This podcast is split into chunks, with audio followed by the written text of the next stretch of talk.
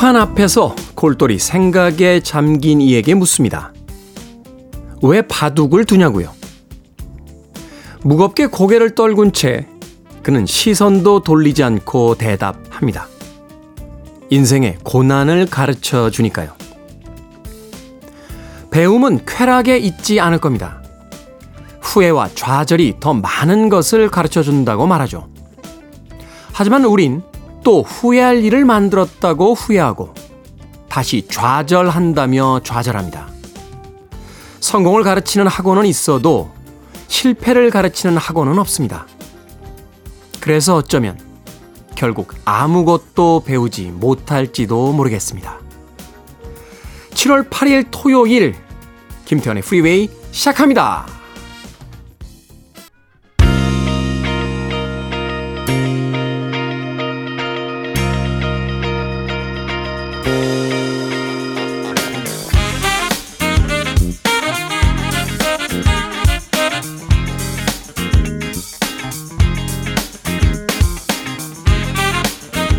빌보드 kid의 아침 선택 김태훈의 Freeway 저는 클 태 자 쓰는 태디 김태훈입니다. 오늘 첫 곡은 1973년도 빌보드 핫백 차트 이번 주 1위에 올랐던 빌리 프레스턴의 Will It Go Round in Circles로 시작했습니다. 자, 7월 8일 토요일입니다. 1부는 음악만 있는 토요일로 꾸며드립니다. 1970년대부터 2023년도에 이르는 빌보드 핫백 차트 상위 랭크곡들을 중심으로 선곡해서 음악 들려드립니다. 사람들에겐 모두 자신만의 시대라는 것이 있죠. 어, 자신의 가장 젊은 날 혹은 자신의 가장 전성기 바로 그 시절에 어떤 음악들을 즐겨 들으며 또 시간들을 보내왔는지 토요일 1부에서 어, 확인해 보시길 바라겠습니다. 자 그리고 2부는요 오늘 책을 읽어보는 시간이죠. 북구북구 과연 또 오늘은 어떤 책들을 가지고 또 즐거운 수다를 나누게 될지 2부 북구북구도 많이 기대해 주시길 바랍니다. 여러분은 지금 KBS 2라디오 김태현의 프리웨이 함께하고 계십니다.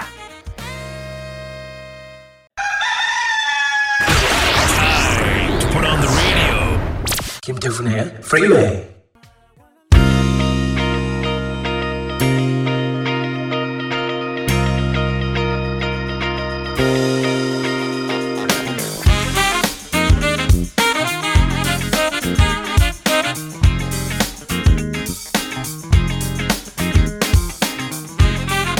음악만 있는 토요일 세 곡의 노래 이어서 듣고 왔습니다.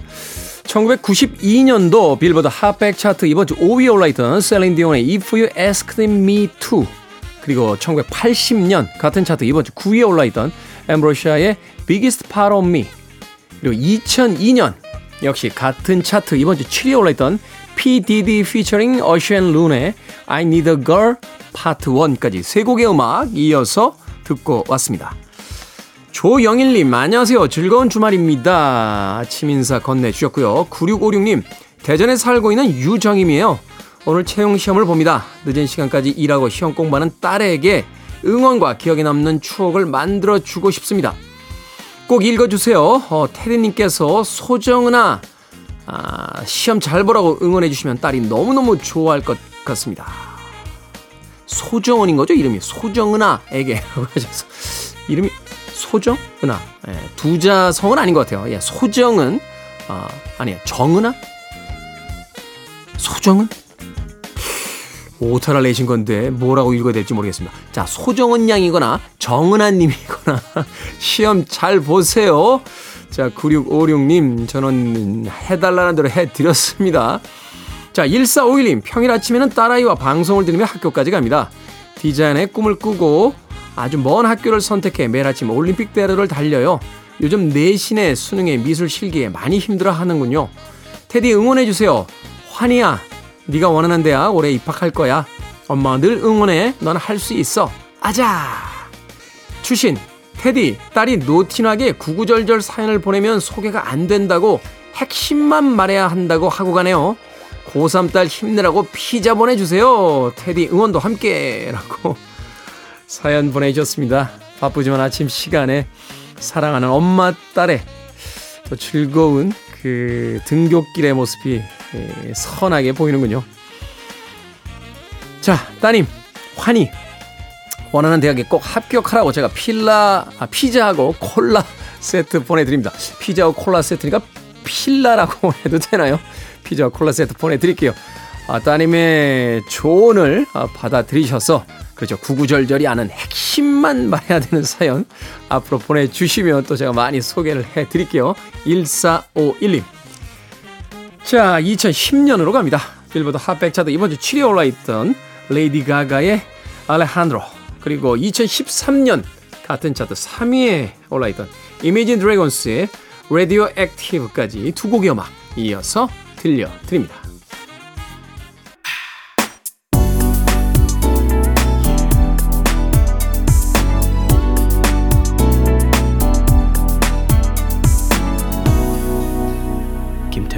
Freeway.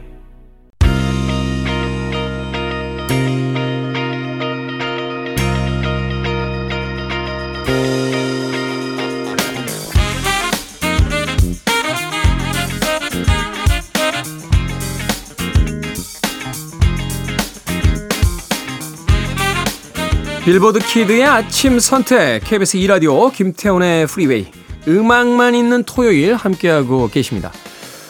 1977년도였죠. 영화 로키에 수록됐던 음악이었습니다. 이 음악이 빌보드 핫백 차트 77년도 4위에 올라 있었습니다. 이번 주죠. 빌 콘티의 Gonna Fly Now. 네, 필라델피아의 그 거리를 뛰다가 결국은 그 광장에 있는 계단을 뛰어 올라가서 두 손을 번쩍 들고 포효하던 어, 포효하던 그 실베스터 스탤론 예, 극중 로키죠. 로키 발보아의 모습이 떠오릅니다. 빌 콘티의 Gonna Fly Now 이어진 곡은 역시 영화 음악인데요. 1985년도 빌보드 핫백 차트 이번 주 2위에 올라있던 아, 듀란 듀란의 A View to a Kill 동명 타이틀의 007 영화의 주제곡이었습니다. 제 기억이 맞다면 로저 무어라고 하는 그 배우의 마지막 007 시리즈로 기억을 합니다. 이때도 이미 중년 이상을 훌쩍 넘기신 나이라 액션 영화 소화하는데 굉장히 힘들어하셨던 모습이 예, 보, 보았던 기억이 나는군요. 네, 두 곡의 영화 음악 빌보드 핫팩 차트의 아, 이번 주 과거의 상위권 랭크곡으로 소개해드렸습니다. 빌 콘티의 Gonna Fly Now, 듀란 듀란의 A View to a Kill까지 두 곡의 음악 이어졌습니다. 아, 9032님. 회사에 힘든 일이 있거나 스트레스 받을 때 우리 멍멍이 배를 만지면서 안정을 찾아요. 털 복실복실 만지고 있으면 힘이 쫙 풀린답니다. 8년 된 가족이에요. 오래오래 건강하자 라고 하셨습니다. 강아지들은 배를 이렇게 만지면요. 발라당 뒤집어지잖아요. 네, 발라당 뒤집어져서 내 배를 만져라 라고 하죠. 이게 사실은 이제 동물들에게는 그 일종의 투항의 의미가 있답니다. 이 배 쪽이 장기가 있는 가장 취약한 부위인데 이걸 이제 사람들에게 드러낸다는 건 그만큼 신뢰한다, 믿는다, 어, 나는 당신에게 적의가 없어 이런 의미를 가지고 있다라고 이야기를 해 주시더군요. 물론 이제 각각의 차이가 있겠습니다만 고양이 같은 경우는요 배를 만지려고 그러면 하악질하는 고양이들이 있어요. 하, 그러 가요. 내가 밥 줬는데 나한테 하, 이러고. 그 이야기 들어보니까 이제 미간부터 이 뒤통수 사이 요게 되게 좋아한다고 그러더라고요. 네, 고기 이렇게 만지면 그르릉 그르릉 소리 납니다. 예, 그르릉 그르릉 소리 납니다. 또 이제 맛있는 별식 이렇게 줄 때요. 평상시에는 그렇게 무시하다가 예, 거의 가구 취급하다가 그 뭐라고 하죠? 추루라고 하나요? 예, 추루 같은 거 이렇게 줄라고 그러면 저쪽에서 와가지고 시크하게 눈도 안 마주치고 이렇게 서 있으면 종아리 쪽을 이렇게 옆구리를 한번 이렇게 쓱 훑고 가요. 알지? 어, 나 여기 있는 거 알지? 이러면서.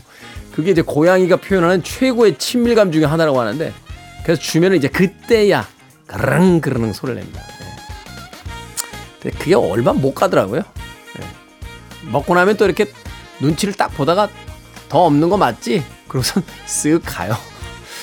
자, 이 강아지 키우시는 분들, 또 고양이와 같이 사시는 분들, 어떤 주인과 집사의 성향에 따라서 어, 그렇게 달라진다고 하는데 반려동물이 있다라는 거 또 한편으로 보면 되게 행복한 일이죠. 그것을 통해서 또 인생의 삶의 유한함을 배우기도 하고 또 같이 있음의 즐거움을 배우기도 합니다. 9032님, 네. 털을 복실복실 만지면서 마음의 평화 얻으시길 바라겠습니다. 자, 2000년으로 갑니다. 빌보드 핫백 차트 이번 주 3위에 올라있던 크리스tina 아길레라의 I Turn To You 그리고 1999년 역시 같은 차트 6위에 올라있던 Backstreet Boys의 I Want It That Way까지 두 곡의 음악 이어서 들려드립니다. You're listening to one of the best radio stations around. You're listening to 김태훈의 Freeway. 빌보드 kid의 아침 선택 KBS 2라디오 김태훈의 Freeway 함께하고 계십니다. 1부 끝곡은 2022년도 빌보드 핫백 차트 이번 주 6위에 올라있던 케이트 부시의 Running Up That Hill 듣습니다. 저는 잠시 후 2부에서 뵙겠습니다.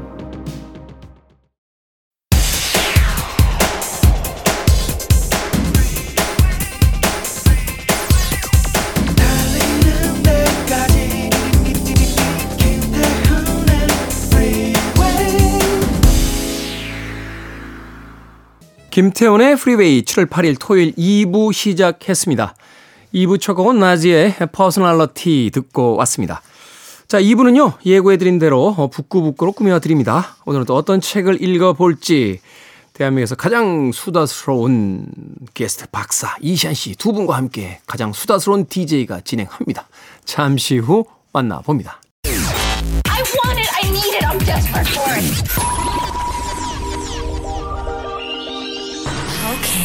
Do it. 김태훈의 Freeway.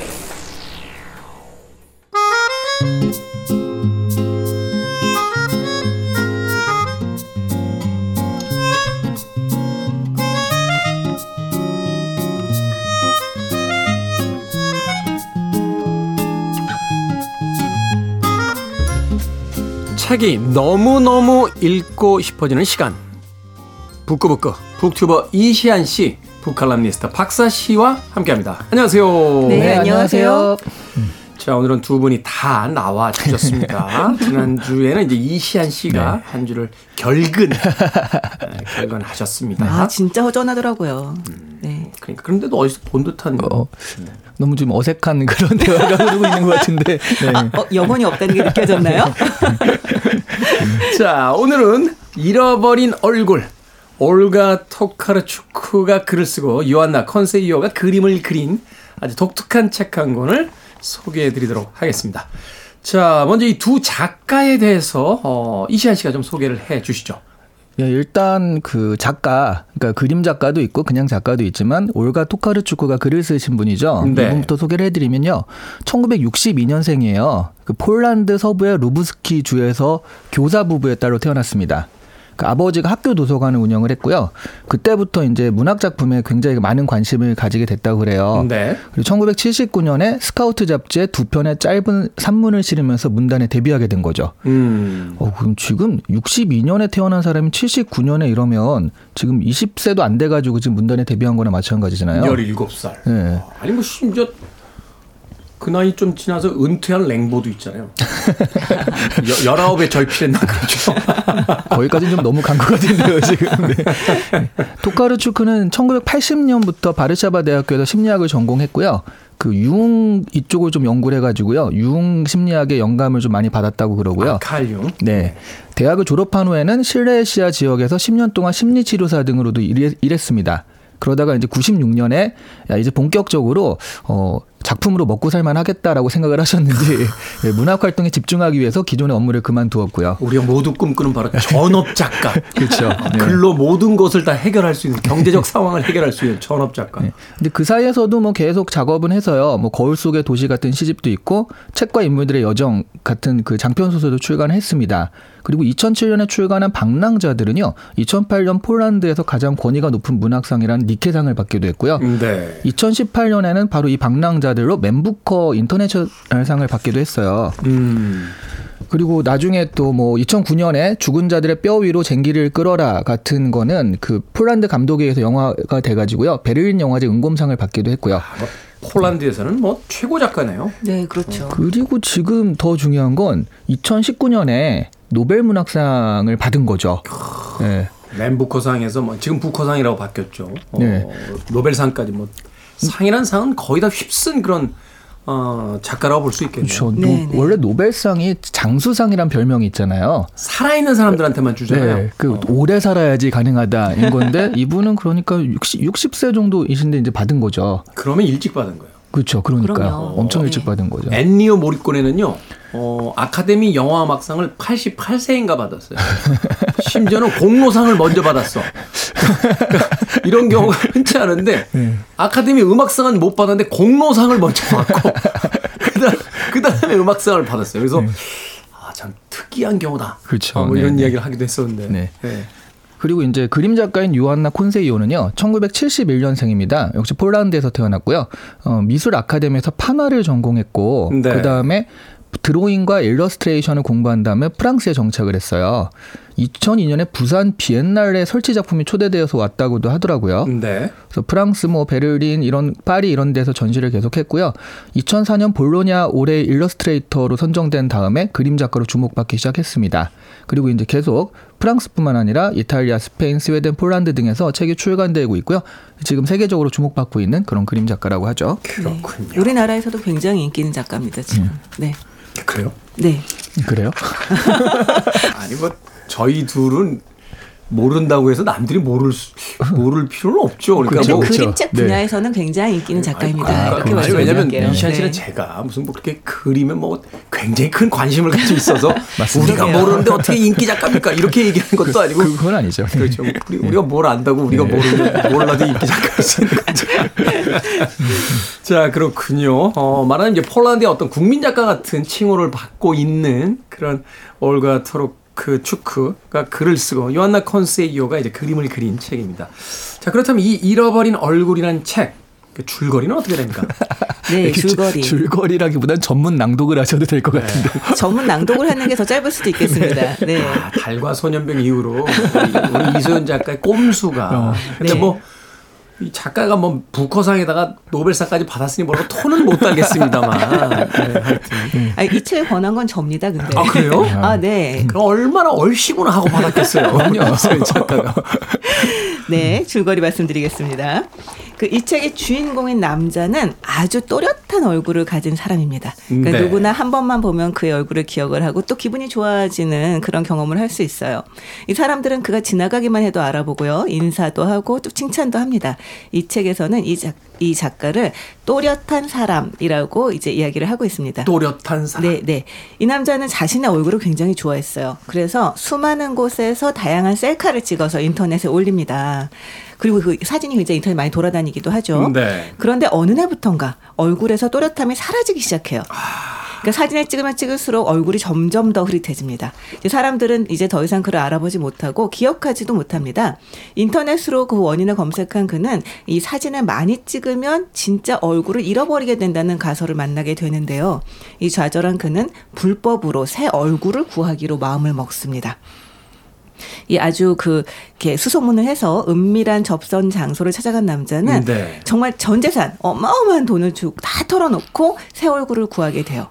근데 이 놀랍도록 또렷한 새 얼굴은 너무너무 마음에 들어요. 그래서 이 얼굴을 장착한 남자는 아주 기쁜 마음으로 외출을 합니다. 네. 그래서 의기양양하게 좋아하는 카페에 갔다가 그는 그곳에 있는 모든 사람이 자기와 똑같은 얼굴을 하고 있다는 걸 발견을 합니다.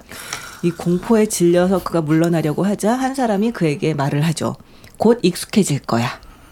여기서 끝입니다. 그게 더 무섭네요. 무섭죠. 약간 공포물입니다. 근데 처음에 그 전문을 읽는 게 더 짧을 것이라고 한 게 농담인 줄 알았거든요. 네. 진짜인데요, 지금. 그런데도 불구하고 마치 그 어떤 그 해밍웨이의 무슨 그 아주 초단편 소설처럼 네. 강렬한 어떤 끝맛을 남기면서 그렇죠.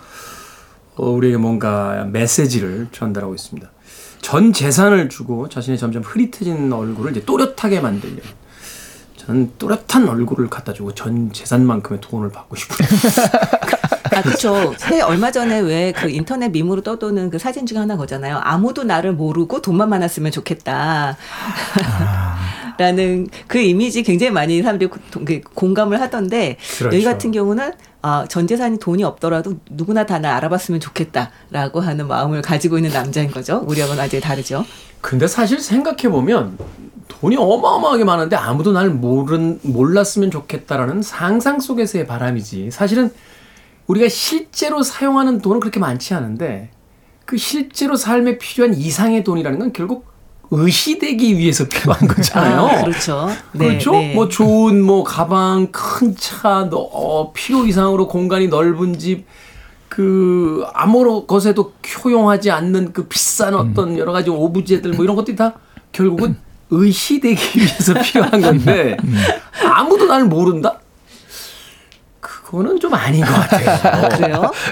아, 그럼요. 사실 뭐 맛있는 거 먹고 저 편안한 데 자고 이런 데 드는 돈은 그렇게 사실 까지 필요하진 그렇죠. 않으니까. 그렇게까지 많이 필요하진 그렇죠, 않잖아요. 그렇죠. 네. 내가 그 전 세계에서 가장 비싼 7성급 호텔의 펜트하우스를 한 달 빌렸어요. 근데 로비에 탁 내려왔는데 로비에 있는 그 호텔리어들이 누군지 몰라.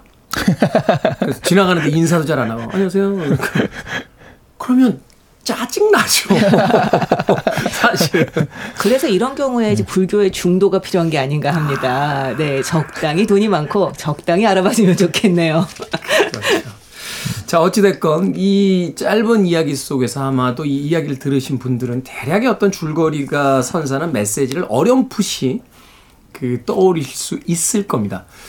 또렷했던 얼굴, 우리가 소위 이제 이목구비가 아주 뚜렷하다라는 건 잘생기고 누군가에게 확실한 어떤 인상을 주고 이런 어떤 외적인 그 의미일 수도 있겠습니다만 이 이야기 속에서의 또렷한 얼굴이라는 건 또 다른 의미를 또 가지고 있죠. 네, 그렇죠. 어쩌면 정체성의 문제일 음. 수도 있는 거죠. 네. 그러니까 본인이 누구인지, 내가 무엇을 원하는지, 내가 어떤 사람인지를 이제 정확하게 알고 있다. 이런 의미를 이제 또렷하다. 이렇게 또 보여주는 거니까. 네네.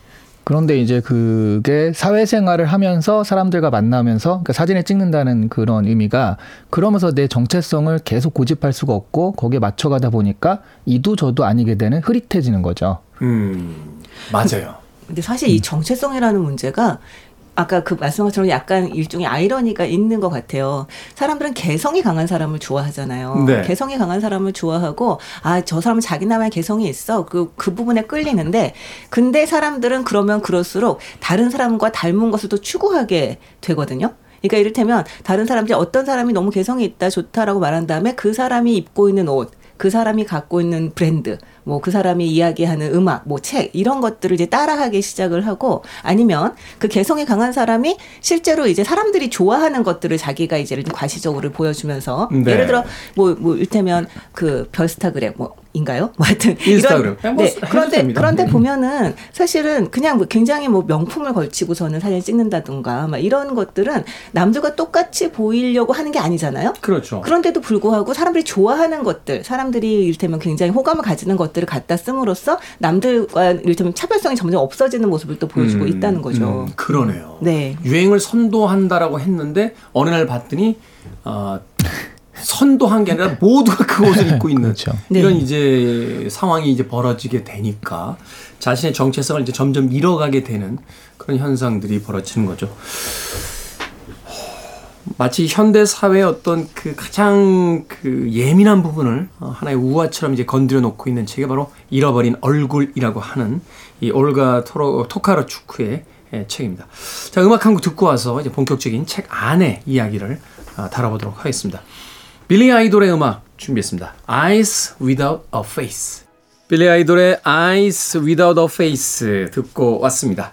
자, 빌보드 kid의 아침 선택, KBS 2라디오, 김태훈의 Freeway, 북끄북끄, 박사씨, 이시한 씨와 함께 오늘 올가 토카르추크의 잃어버린 얼굴 읽어보고 있습니다. 자, 책이 시작이 되면요. 그러므로 우리는 이 책에서 그를 또렷한 사람이라고 부르기로 합시다. 하는 문장 이후에 이제 본격적인 이야기가 나오는 대신 그림이 굉장히 여러 장 나옵니다. 물론 이제 글과 그림이 함께하는 책이라는 건 알겠습니다만 편집의 방식을 보면 어떤 메시지를 전달하려고 하는지를 우리가 유추해 볼 수 있잖아요. 이제 이 책의 이제 인트로, 소위 이제 도입부가 이런 방식으로 이제 편집이 되어 있는 것은 분명한 이유가 있겠죠. 네. 저 같은 경우는 이걸 이, 이 책은 사실은 잃어버린 영혼이라고 하는 책과 약간 짝을 이루는 책입니다. 잃어버린 영혼이라는 책은 5년 전에 나왔고요. 이것도 네. 올가 토카르축하고 요한나 콘세오 같이 낸 책이었어요.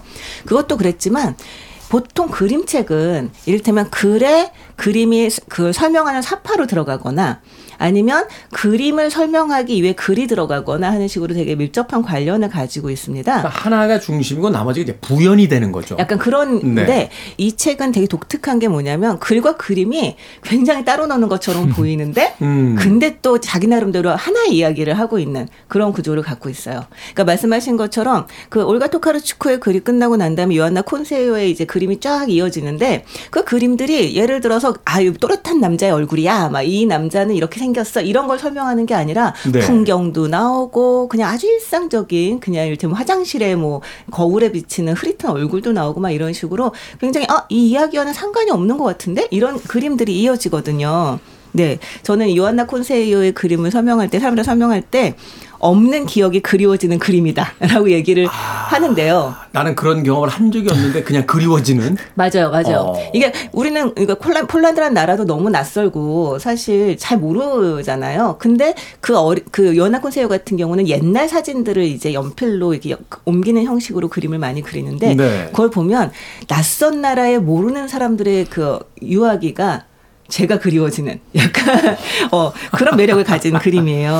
네. 참 그 문학적 상상력이네요. 그렇죠? 가보지 그렇죠. 않은 곳이 그리워졌다. 뭐 이렇게 이야기할 수 있는. 음. 요한나 콘세이오의 그 그림은 약간 문학적 상상력을 가지고 올가 토카르추크의 글은 약간 이제 그림적인 그런 이미지를 이제 펼쳐 보여주는 그런 면에서 두 작품이 만나는 게 아닌가라는 생각이 저는 들더라고요. 네. 저렇게 얘기하니까 진짜 그림이 그 되게 있어 보인다는 느낌이 나긴 나는데. 역시 네. 모든 건 해석의 문제. 그렇죠, 그렇죠. 네. 아니 있어 저는- 보이지 않나요? 아, 있어 보이죠, 있어. 저는 네. 딱 봤을 때 뭐지? 라는 생각이 좀 들긴 했거든요.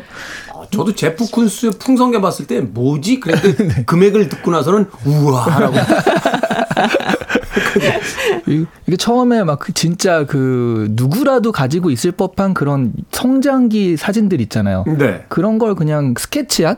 그래서 이거는 판화가 아니라, 그러니까 그 일러스트레이트가 아니라 자기 그림을 이렇게 그냥 그 스케치한 건가라는 생각이 들어서 쭉 가는데요. 그 처음에는 이게 이게 뭐지라고 하다가 이제 글이 나오면 어, 그 얘기가 이제 중간 중간에 있구나라고 생각이 들어서 제가 보기엔 이 그림 자체가 한 번에 눈에 들어오진 않더라고요. 그래서 그걸 읽고서 한번 다 읽고서 그림만 따로 보면서 그 흐름을 다시 이렇게 보면은 음. 그때서야 아 그림이 이런 뜻이구나라고 이해가 돼서요. 그 말씀하신 대로 딱 유기적이라기보다는 둘 다 따로 노는데 그런 것들이 각자 독립적으로 무언가를 이야기하고 있고 합쳐서도 얘기가 되지만 따로 봐도 괜찮다. 특히 그림 같은 경우에는 나중에 따로 보는 게 훨씬 더 좋을 것 같더라고요. 음. 저는 사실 약간 이런 느낌이었어요. 우리가 어떤 경험을 할 때 말하자면 이제 시골길을 여유로운 어떤 오후에 걷다가 그 마침 그 아주 볕 좋은 봄날의 어떤 그 날씨를 느끼게 된단 말이에요. 근데 그때는 그 기억이 그렇게 강렬하게 남진 않아요. 그냥 뭐 평범한 하지만 날씨가 좋은 어느 저녁 한가로운 시골길을 걸었구나. 그러나 하루를 그걸로 마감을 하죠. 근데 10년, 20년이 훨씬 지난 뒤에 인생의 어떤 아주 큰 고난을 맞고 있거나 어떤 심각한 우울 같은 상황에 이제 빠져 있고 또는 위기가 같은 것들이 찾아왔을 때 또는 나이 들어가면 어떤 회한 같은 게 느껴질 때 문득 어느 날 그날이 떠오를 때가 있어요. 그러면서 그날의 그 시골길에서의 풍경이 갑자기 사진처럼 그 기억 속에 떠오르면서 너무나 행복하고 너무나 아름다운 날이었구나. 이런 기억이 확 올 때가 있는데 사실은 저도 이 책의 처음에 그 그림들을 보면서 뭐야 이 개성 없는 그림들 이랬다가 이 이야기 이제 후반부로 가면서 이 주인공의 어떤 정서에 점점 동화되기 시작하자 다시 책을 덮고 나서 그 앞장의 그림을 보니까 아 얼마나 평화롭고 아름답고 사랑스럽고 돌아가고자 싶은 그런 날들이었던가라는 생각을 그 그림에서 임상을 받게 되거든요. 이게 참 놀라운 경험이라는 또 생각을 해봤던 이제 제 경험이 그렇다는 거예요. 아니, 근데 네. 그, 어 문학적이네요. 그러니까 그- 네. 그 렇게 얘기를 들으니까 네. 우리 사실 어린 시절에 앨범을 찾아보는 일이 요즘에 없잖아요. 그렇죠. 그러니까 요즘 남의 앨범 보지 말고 오히려 이걸 본 다음에 어, 나는 어땠지라고 해서 내 앨범을 찾아보는 것도 하나의 음. 이게 동기가 될 것 같긴 하네요. 이걸 읽다가 여러분들의 어린 시절 사진은 흑백이었나요? 컬러였나요? 갑자기 궁금해지는데요. 저는 3D였습니다. 저기 그 몇 살 때까지를 어리다고 보는 거니까 혹시 몇 그. 그림 이렇게 초상화 저기요. 100일 때 하반신 탈의하고 찍은 세대예요. 아. 백일 사진을 찍던 세대죠.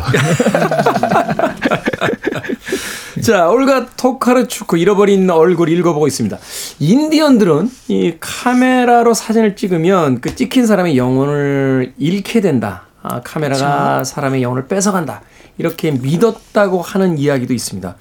그런데 이 소설 속에서 주인공은 점점 자신의 사진을 찍어서 SNS에 올릴 때마다 자신의 얼굴이 조금씩 흐릿해지는 걸 깨닫게 됩니다. 이건 어떤 의미를 가지고 있는 걸까요? 네.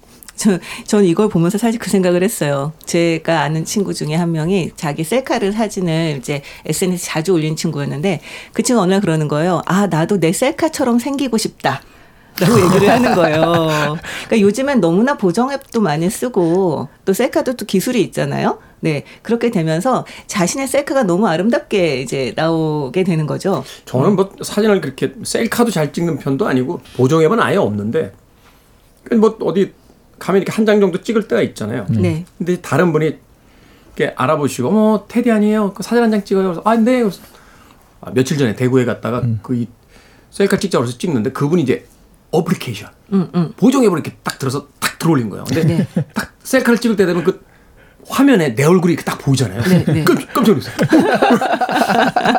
아우, 저 어플리케이션 되게 괜찮죠? 막 이러는데, 어, 난 너무 낯선 거야. 네. 내 얼굴이지만 내 얼굴이 아니죠. 그러니까. 네. 네. 그리고선 다음에 꼭 그렇게 태어나고 싶다. 잠깐, 아, 잠깐, 아, 잠깐, 아, 잠깐 했는데. 네. 근데 사실 요즘에는 너무나 다 그렇게 쓰고 있으니까 사람들이 SNS에 올라온 사진을 봐도 이게 그, 사, 그 사람의 얼굴이라고 별로 믿지 않고요. 네. 그걸 왜 쓰는 거예요?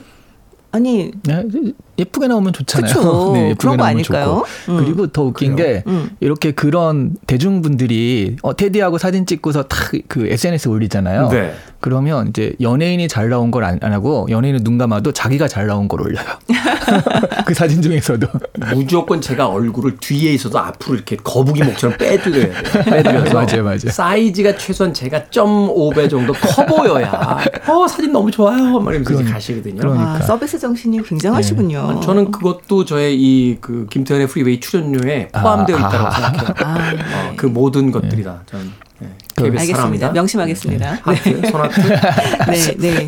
근데 실제로 정말 점점 그러다 보니까 이 SNS, 그러니까 인터넷에서의 삶과 자신의 본인의 진짜 삶이 점점 괴리를 일으키고 있는 게 아닌가. 음. 그리고 심지어 그런 괴리 일으키는 와중에 이곳에서의 삶이 가짜고 SNS의 삶이 진짜다라고 스스로 믿어버리는 게 아닌가라는 생각을 저는 요즘 좀 하게 되거든요. 자기가 만든 이미지가 자기 삶이라고 생각을 자기도 그렇게 생각해버린다는 거죠. 남들도 그렇게 생각을 하고 있고요.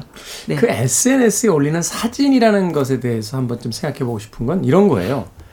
그러니까 내가 보여주고 싶은 걸 올리는 게 아니라 보는 사람들은 어떤 걸 좋아할까 그렇죠. 하는 네. 걸 올린단 말이에요. 네. 결국은 올린다는 건 나의 삶을 전시한다는 건 많은 관심을 받고 싶고 또 좋아요의 숫자를 더 많이 예, 얻고 싶으니까 그러다 보면 결국은 내가 원했던 거, 내가 좋아하는 거, 내가 보고 싶은 거라는 출발점에서 출발했지만 점점 생각하기를 이걸 올리면 좋아하겠지? 이걸 올리면 더 많은 댓글이 생기겠지? 이걸 올리면 조회수가 늘어나겠지?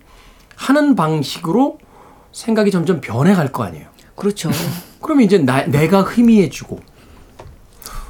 그러, 그러니까 아까 네, 말씀드렸던 그 정체성의 문제랑 같이 연결이 되는 거거든요. 음. 내가 개성이 강해서 사람들이 나의 개성을 좋아하기 시작을 했지만 점점 남들은 뭘 좋아할까를 따라가다 보면 그러다 보면 남들과 똑같은 모습이 되어버리거나 음, 자신의 얼굴을. 잃어버리게 되는 거죠. 아니면 똑같은 모습이 아니더라도 그러니까 되게 SNS에 개성 있게 보이지만 사실은 그 개성이라는 게 남들이 원하는 아, 이 사람은 이런 거야라고 해서 원하는 그런 개성일 수 있거든요. 그렇죠. 그 이게 그게 나는 아닌 거죠.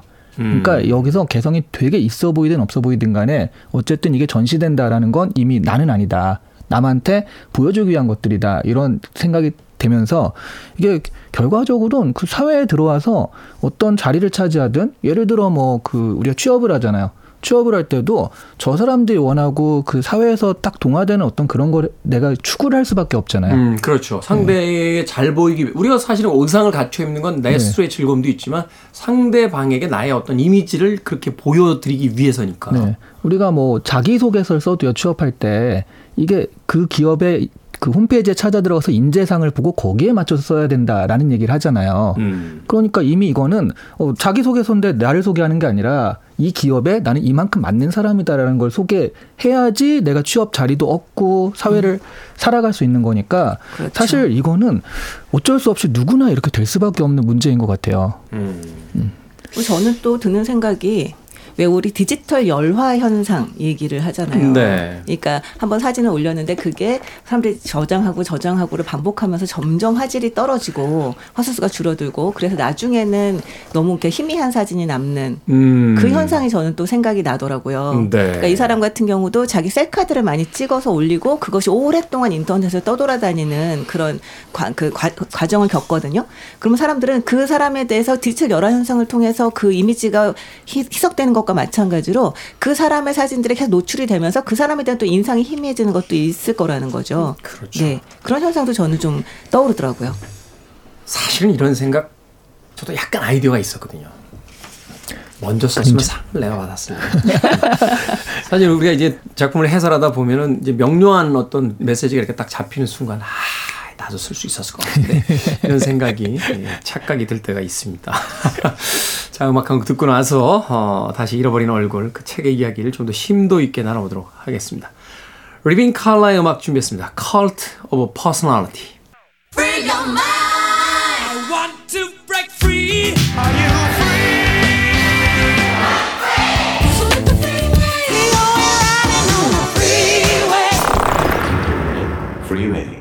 빌보드 kid의 아침 선택 KBS 2라디오 김태훈의 프리웨이 북끄북끄 박사씨 이시한 씨와 함께 오늘은 올가 토카르추크가 글을 쓰고 요한나 콘세이오가 그림을 그린 잃어버린 얼굴이란 책 읽어보고 있습니다. 자, 음, 결국은 이 남자 주인공 자신의 또렷한 얼굴을 되찾기 위해서 전 재산을 들고 병원을 찾아가고 어, 자신의 또렷한 얼굴을 회복합니다. 그런데 예, 어떤 공간에 갔더니 모두가 다 똑같은 사실 이제 웃지 못할 이야기긴 합니다만 제가 아는 어떤 쌍둥이 이 자매분이 계신데 둘째 그 둘째 동생 네. 동생이 코 수술을 했어요. 아, 조금 달라졌잖아요. 네. 그 정체성에 혼란이 생겨. 언니가 똑같은 병원에서 똑같이 했어. 그 둘이 결국 또 똑같아졌어. 뭐야 이게? 그 둘이 되게 좋아해요. 근데 주변 사람들은 약간 이게 사람이 한 사람이 얼굴이 살짝 달라지면 네. 야, 너 어디가 좀 달라졌나 보다라고 하는데 쌍둥이잖아. 네. 쌍둥이 둘이 탁 나왔는데 뭔가 달라진 것 같은데 둘이 얼굴 똑같거든. 그러니까 뭐지? 아니 근데 정말 좋을 것 같아요. 왜냐하면 우리가 보통 음. 성형 수술을 할 때 아 내가 이렇게 얼굴을 고치면 어떻게 될지 그 예상을 하기가 어렵잖아요. 근데 동생이 먼저 해서 딱 어떤 모습이 될지 보여주면 아 수술을 하면 나도 저렇게 되겠구나라는 걸 이제 그 예시 하나의 예시로 볼 수 있는 거잖아요. 너무 좋을 것 같은데. 그래서 딱 보고서 아니다 싶으면 나는 안 하고. 뭐 그렇지. 그렇지. 그런 거할수 네. 있죠. 그리고 또 쌍둥이일 경우에 한 명만 하면 수술한 게 티가 납니다. 그게 동생 입장에서도 언니가 같이 해서 아 나는 수술을 한게 아니야라는 것처럼 보여줄 수 있는 것도 굉장히 큰 장점 중에 하나가 아닐까라는 그러니까요. 생각을 하게 되네요. 그럼 네. 우리가 이제 TV에 야, 쟤, 쟤, 저, 저 봐, 저, 저, 저, 저 연예인 수술해 수술. 야, 근데 너무 너무 예쁘게 되지 않았니? 그러면 그 연예인이 어디서 수술했는지를 섭외해가지고 수소문해서 글이 갑니다. 근데 이제 그 사람만 가겠어요? 어, 그 연예인이 거기서 협찬으로 수술을 했다. 이러면 이제 그 홍보잖아. 홍보라는 건 또 많은 사람들이 와야 되니까 전국 각지에서 옵니다. 남자도 오고 여자도 오고 아저씨도 오고 아주머님도 오고 외국에서도 오고. 외국에서도 중국에서도 오고 일본에서도 오고 그러다 보면은 다 똑같. 그러니까 아버지하고 엄마가 같으면은 자녀들이 비슷해지듯이 디, 이게 쉽게 해서 디지털 DNA라고 그러더라고요. 최근에 와서 아. 어 이게 이렇게 바로 그런 상황을 이제 이야기하고 있는 것 같은데. 네, 이걸 네. 보면서 드는 생각이 그런 거였어요. 사람 사람들이 정말 왜 그 미에 대한 그 개념 있잖아요. 미의 기준이라는 게 정말 생각보다 엄청나게 좁거든요. 이게 그러니까요. 이 미에 대한 기준이 사실은 사랑에 대한 정의처럼 각자의 기준이 다 가지고 있는 건데 네. 이게 언제부터 획일화 돼 버렸단 말이에요. 네, 그러니까 말씀하신 것처럼 그렇게 많은 사람들이 수술을 하러 같은 병원에 가는 것도 그 미 기준이 너무 너무 작아졌기 때문인 거죠. 좁아졌기 때문인 거죠. 왜 얼마 전에 그 인어공주 그 실사판 영화를 하면서 그 할리베일리가 그 주연을 맡았잖아요. 근데 그렇죠. 할리베일리가 주연을 맡았을 때 엄청나게 많은 비난들이 쏟아져 왔는, 나왔는데 물론 음. 이제 인종의 문제도 있고 여러 가지가 있었습니다만 근데 그런 걸 보면서 아 이 사람들이 자신이 가지고 있는 미의 기준이 협소함에 대해 생각하는 것이 아니라 그 모든 다른 사람들을 자기의 기준에 맞추려고 하는구나 저는 음. 그런 생각을 했어요 그 신화를 보면 그 침대 사이즈에 맞추려고 하는 그 그게- 괴물 얘기가 나오잖아요 음. 그 사람이 작으면 늘려서 죽이고 그렇죠. 길면 길면 잘라서 죽이고 그러잖아요. 그렇죠 그리고 말씀하신 것 중에 실제로 인어공주를 안 봤어요 사람들이. 그러니까 말하자면 지금 미의 기준을 맞춘다고 하는데 내가 보고서 그 미의 기준을 맞추는 게 아니라 다른 사람들의 얘기를 듣고서 그걸로만 상상 속에서 이걸 맞추고 있는 거죠. 네. 그러니까 이제 결국은 자신의 기준도 아니고 많은 사람들이 이제 그렇게 휩쓸려 가면 자신의 상상으로 만들어낸 결과값을 가지고 이제 논평을 해버리는. 그게 그러니까 자신의 기준도 아니고 자신의 의견도 아니고 남들이 하는 얘기를 그대로 따라하는 거에 불과한 거니까요. 맞아요 아무도 실제로 인어공주를 본 사람이 없다는 겁니다 그러니까. 처음 네. 봤습니다. 아니 아니 영화 말고요. 네. 영화 말고 아, 실제 진짜 인어 인어공주요? 진짜 인어공주를 아무도 보지 못했음에도 불구하고 미스캐스팅이다. 진짜 인어공주와 닮지 않았다라고 얘기를 해서 다들 아 정말 본 적이 있어? 약간 이렇게 깜짝 놀라기도 했죠. 그러니까 우리의 어떤 상상 속에서 존재하는 것이 일종의 하나의 편견화되면서 맞아요. 그것을 벗어난 것에 대해서 거부만 그러니까 오히려 더 다양하고 더 열린 것에 대해서 받아들일 마음을 접어버린 것들이잖아요. 네, 네. 사실 그래서 이 책의 이제 마지막 그 대사가 정말로 섬찟하게 다가옵니다. 곧 익숙해질 거야. 네. 이 저자인 올가 토카라추크가 심리학을 전공하고 심리학 관련된 일을 했었다고 하잖아요. 근데 그래서 이렇게 얘기를 합니다. 이 문학과 심리학을 의미상 서로 다른 것으로 보는 관점은 오류다라고 음. 얘기를 해요. 그러니까 심리학과 문학 둘 다 모두 이야기와 해석에 기반을 하고 있고 두 영역 모두 치유의 역할을 수행하고 있는데 단지 심리학은 직접적으로 하고 문학은 간접적으로 할 뿐이다라고 얘기를 하는데요. 사실 우리가 세상과 사람에 대해서 문학을 통해서 얼마나 많이 배웁니까? 네. 그래서 이 이야기가 굉장히 짧고 강렬한데 이 이야기를 통해서 이제 올가 토카르트가 얘기하고 싶었던 거는 우리의 심리에 대한 문제가 아니었을까라는 생각을 하게 됩니다. 자, 올가 토카르추크의 잃어버린 얼굴. 요한나 콘세이의 그림과 함께한 책 오늘 읽어봤습니다. 자, 두 분의 한 줄 추천사 짧게 듣고 마무리하도록 하겠습니다. 짧게 하자면 MBTI로 F인 분은 되게 좋을 거고요. T인 분은 뭐야 이게? 라는 생각이 드실 수 있습니다. FP. 아 F 그러면 좋으실 거예요. 제가요? 네. 저는 섬찟하던데.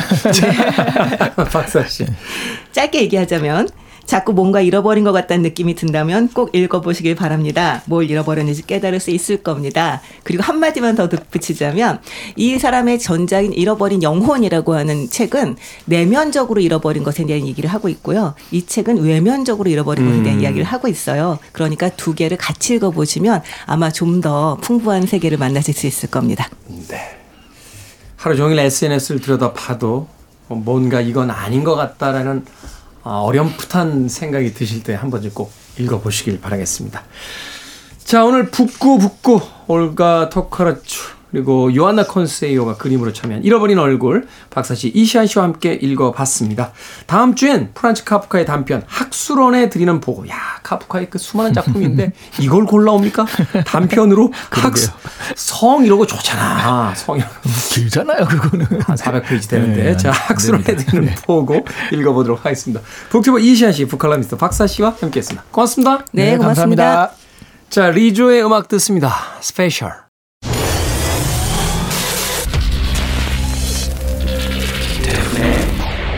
Freeway. KBS 2라디오 김태훈의 프리웨이 오늘 방송 여기까지입니다. 오늘 끝곡은 시아의 음악 중에서 아, 샹들리에 듣습니다. 편안한 하루 되십시오. 전 내일 아침 7시에 돌아오겠습니다. 고맙습니다.